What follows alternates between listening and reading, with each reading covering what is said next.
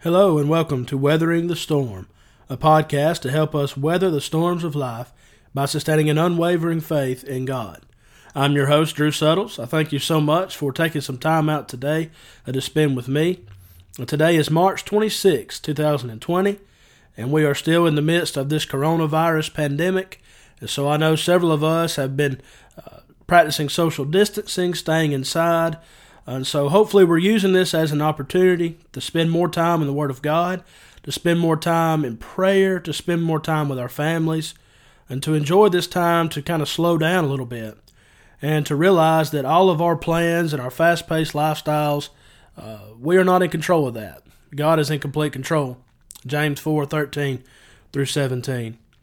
But I would like to begin this episode a little bit different. I have three friends who have birthdays today, so uh, hopefully you'll be listening to this next week. It'll come out on, on Tuesday. It'll already be past today, but uh, today, again, March 26th, Jeff Williams, one of the members here at Quitman, one of our deacons, a great friend, uh, his birthday is today. Also, my friend Tyler Anderson, that I went to Freed Hardeman uh, University with, played baseball with and my childhood friend Ansley Williams Hamby. Today is her birthday, so just wanted to give them a shout out as we begin. Today marks episode 12 of season 1 of Weathering the Storm, and it is my prayer, it is my goal to record three more episodes, including this one, uh, to close out season 1. And so we're going to begin a, a three part series today on weathering the storm of religious confusion. And my goal is to look at three key topics that will hopefully help us. We're going to look at authority, the one church, and salvation. And by doing so, we're going to go to the Word of God to find the answers. You know, we live in a world of religious confusion. I checked yesterday just to see what the number was up to, and it said that there are 34,000 denominations in the world. 34,000. And many of them claim to be affiliated with uh, being Christians. But have you ever wondered why there are so many churches? Have you ever wondered why so many today practice all kinds of different things? Have you ever wondered why preachers are called by different names? You may be wondering, or you may be going through a storm right now of religious confusion. You have so many things thrown at you. Someone says you're saved by faith alone. And then someone says you're not saved by faith alone. Someone says you must be baptized to be saved. Someone else says no, you don't have to be baptized to be saved. It's an outward sign of an inward grace. Someone says there is a hell. Others say there is no hell. Friends, there is so much confusion going on in the world, but you know, God said, I'm not the author of confusion, but of peace. 1 Corinthians 14 33.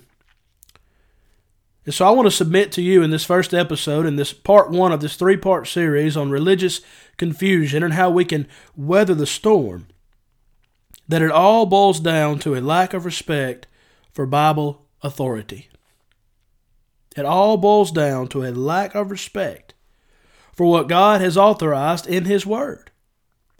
I want to begin by asking this question What is our authority in religion?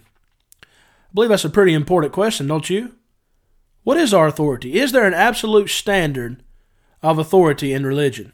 And the answer, of course, is yes. It is the Word of God.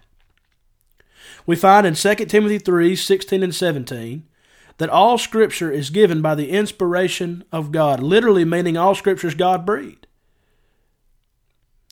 It is given by the inspiration of God, and it is profitable for doctrine, for reproof, for correction, for instruction in righteousness, that the man of God may be perfect or complete, thoroughly furnished or fully equipped unto all good works.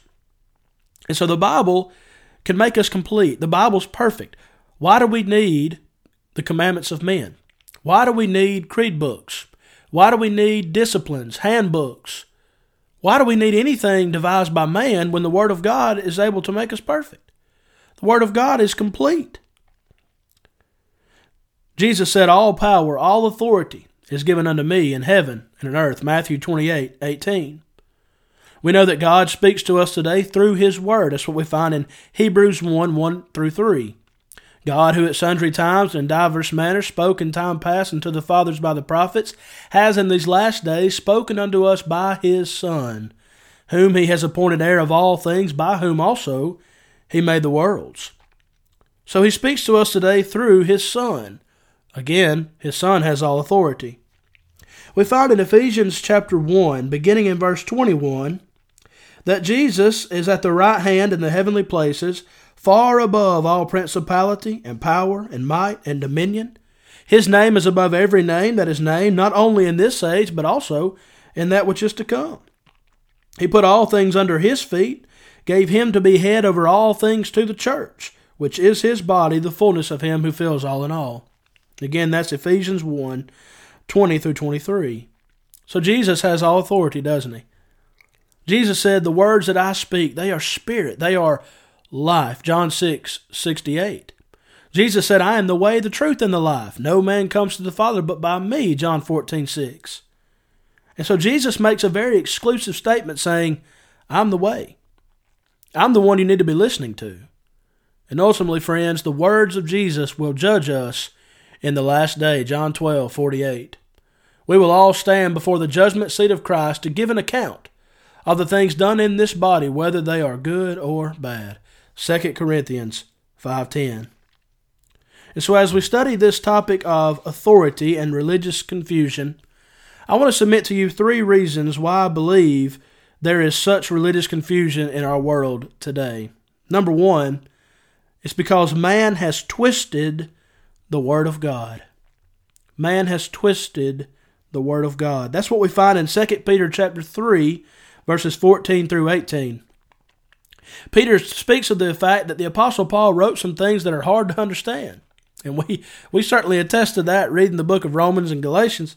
Uh, there are some things that, that might take some time to, to really dive into, to, to grasp. But then he said this there are men who take the scriptures and they twist the scriptures to their own destruction. Friends, I believe that's what's happening in our world, don't you? Man, uh, see what sees what God says in His Word, but says, you know what, that doesn't fit what I think. That doesn't fit what people want to hear, so I'm going to twist it and make it sound a little bit different.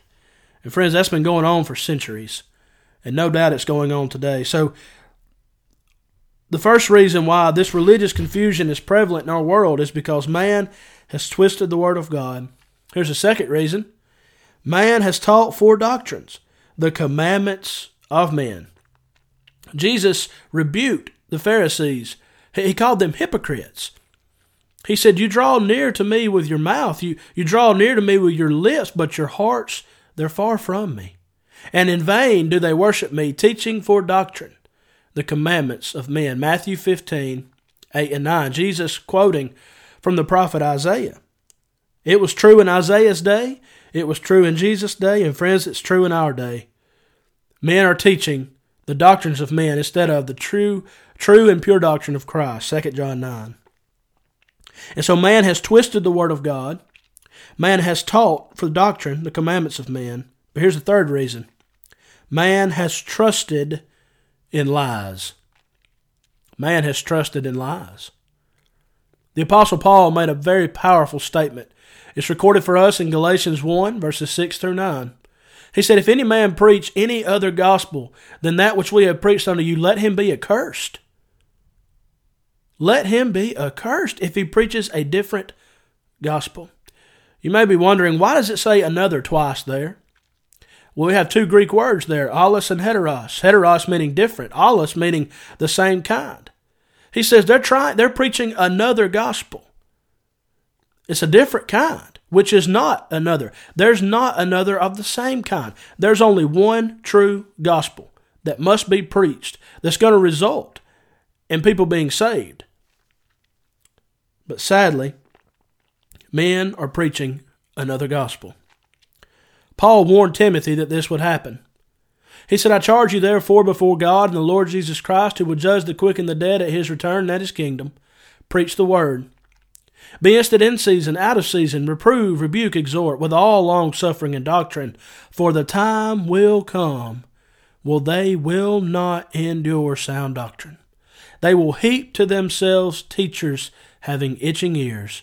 They will be turned away from the truth, and they will be turned unto fables. They will be turned unto lies. 2 Timothy 4 1 through 4. And so, brethren and friends, we wonder why there's so much religious confusion in our world today. Here are those three reasons again. Because man has twisted the Word of God, man has taught for doctrine the commandments of men, and man has trusted in lies. Now that we know the reason, now that we know the cause, and again it boils down to a lack of respect for Bible authority, how can we weather the storm of religious confusion? And I want to submit to you three ways. Number one, appreciate authority. Appreciate authority. Appreciate the fact that God has authority. His word has authority, not man. Not the doctrines of men, not the books of man, the commandments of God has authority, and His word authorizes by what it says. Friend, listen to me. If it agrees with the Bible, accept it. But if it does not agree with the Word of God, reject it. Again, our standard of judgment will be what Jesus has said John 12, 48. And so the Bible authorizes in three ways by direct statement, by implication, by approved example. You go to the Word of God and you find this direct statement. You have authority for that. What if it's implied in the text? You have authority for that. What if you have an approved example? You have authority. I want to give you an example of that the Lord's Supper. We have a direct statement that we are to partake of the bread and the fruit of the vine, the unleavened bread and the fruit of the vine, to remember the body and blood of Jesus Christ. Jesus instituted this Lord's Supper, Matthew 26, 26 through 29. We have the implication that the disciples met on the first day of the week to break bread. They continue steadfastly in this, Acts 2 42. And we have the approved example that the disciples met on the first day of the week to partake of the Lord's Supper, Acts 20 and verse 7. It's implied that they did this every first day of the week because every week has a first day. And therefore we have authority to partake of the Lord's Supper every first day of every week. We appreciate the authority of God's Word, and that's why we strive to do that. Friends, again, God has all authority, and His Word is our standard of authority. We are subject to the New Testament, the law of Christ, as it is in effect today. Please read Hebrews 8, 9, and 10 to get a better understanding of this, as well as understanding Colossians 2.14, that that old law, that hand, handwriting of ordinances which was contrary to us, Jesus put that to the cross. He nailed it to the cross. There is a new, living, better way.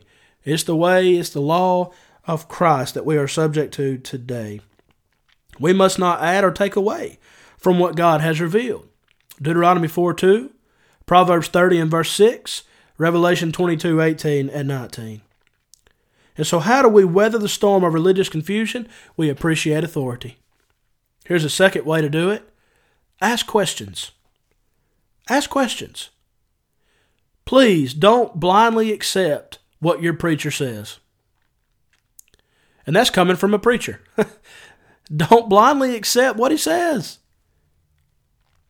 Friends, I'm afraid that's what's happened to us. We blindly accept what our preacher says, we blindly accept what our family members say. Listen, on the day of judgment, that's not going to be the standard. The standard is going to be what God has said. I'm going to give you an example of this. I heard recently a denominational preacher saying, You do not have to be baptized to be saved. We are saved by faith alone, by grace alone, in Christ alone. Have you heard that statement? That's a catchy statement, but it's certainly not biblical.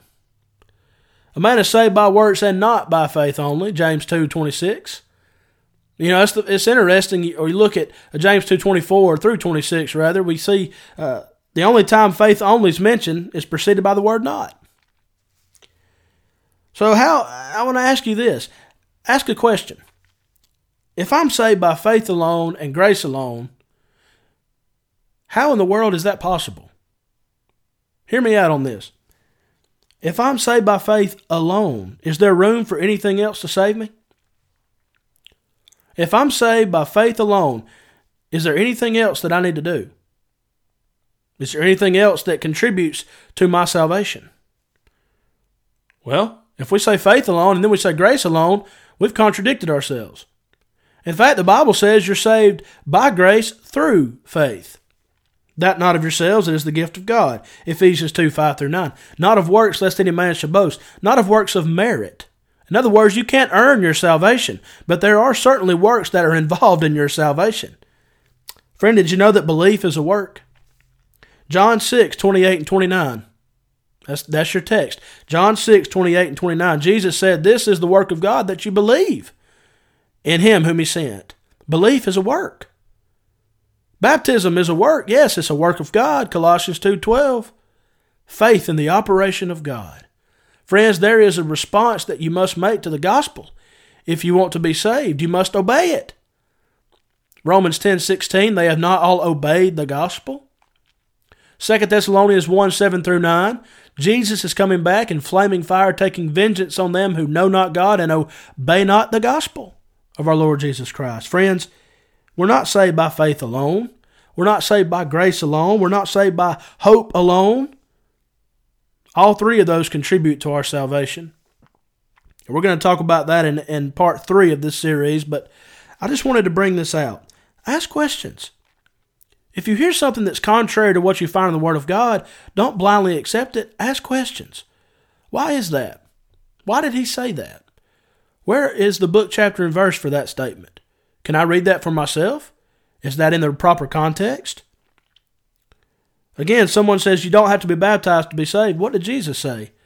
He who believes and is baptized will be saved. He who doesn't believe, well, he's condemned already. Mark 16, 16. You have to believe and be baptized to be saved. We find in Acts 2.38, you have to repent and be baptized to be saved. We find in 1 Peter 3.21, baptism does now also save us. I want to read that again. 1 Peter 3.21, baptism does now also save us. But we have some in the religious world that says baptism does not save. What's the Bible say? Friends, we have to ask questions. We have to put it to the test. We have this example of the noble Bereans who did that.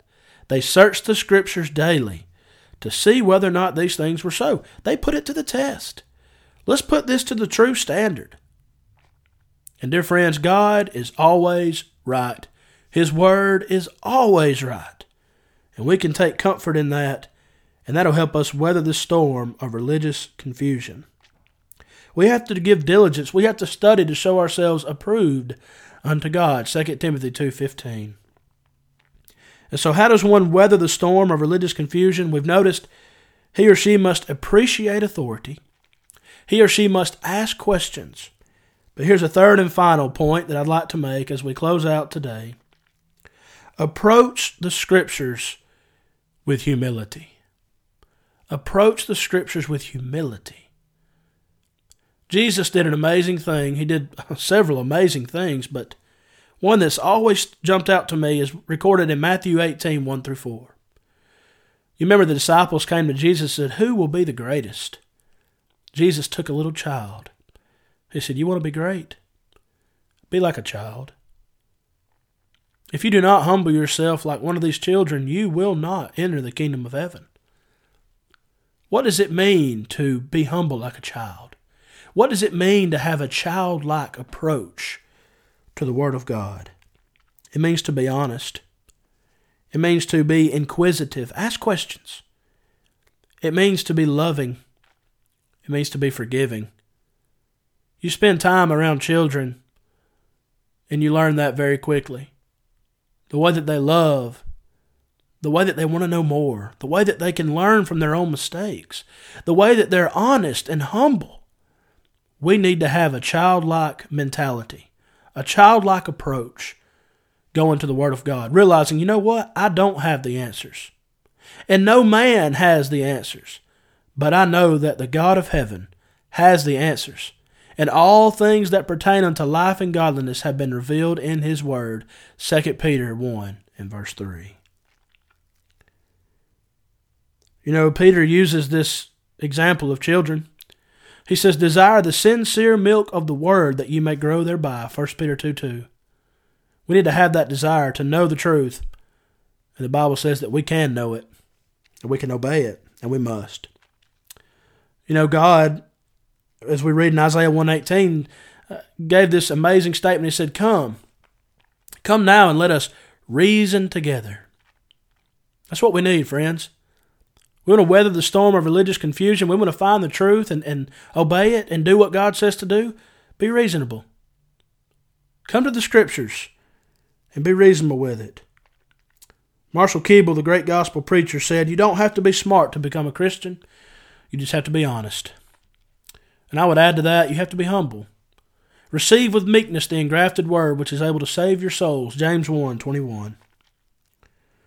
And so we live in this world of religious confusion, and it boils down to a lack of respect for Bible authority.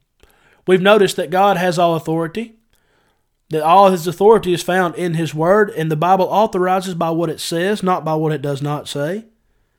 The reason we have so much confusion is that man has twisted the word of God, taught for doctrine the commandments of men, and trusted in lies.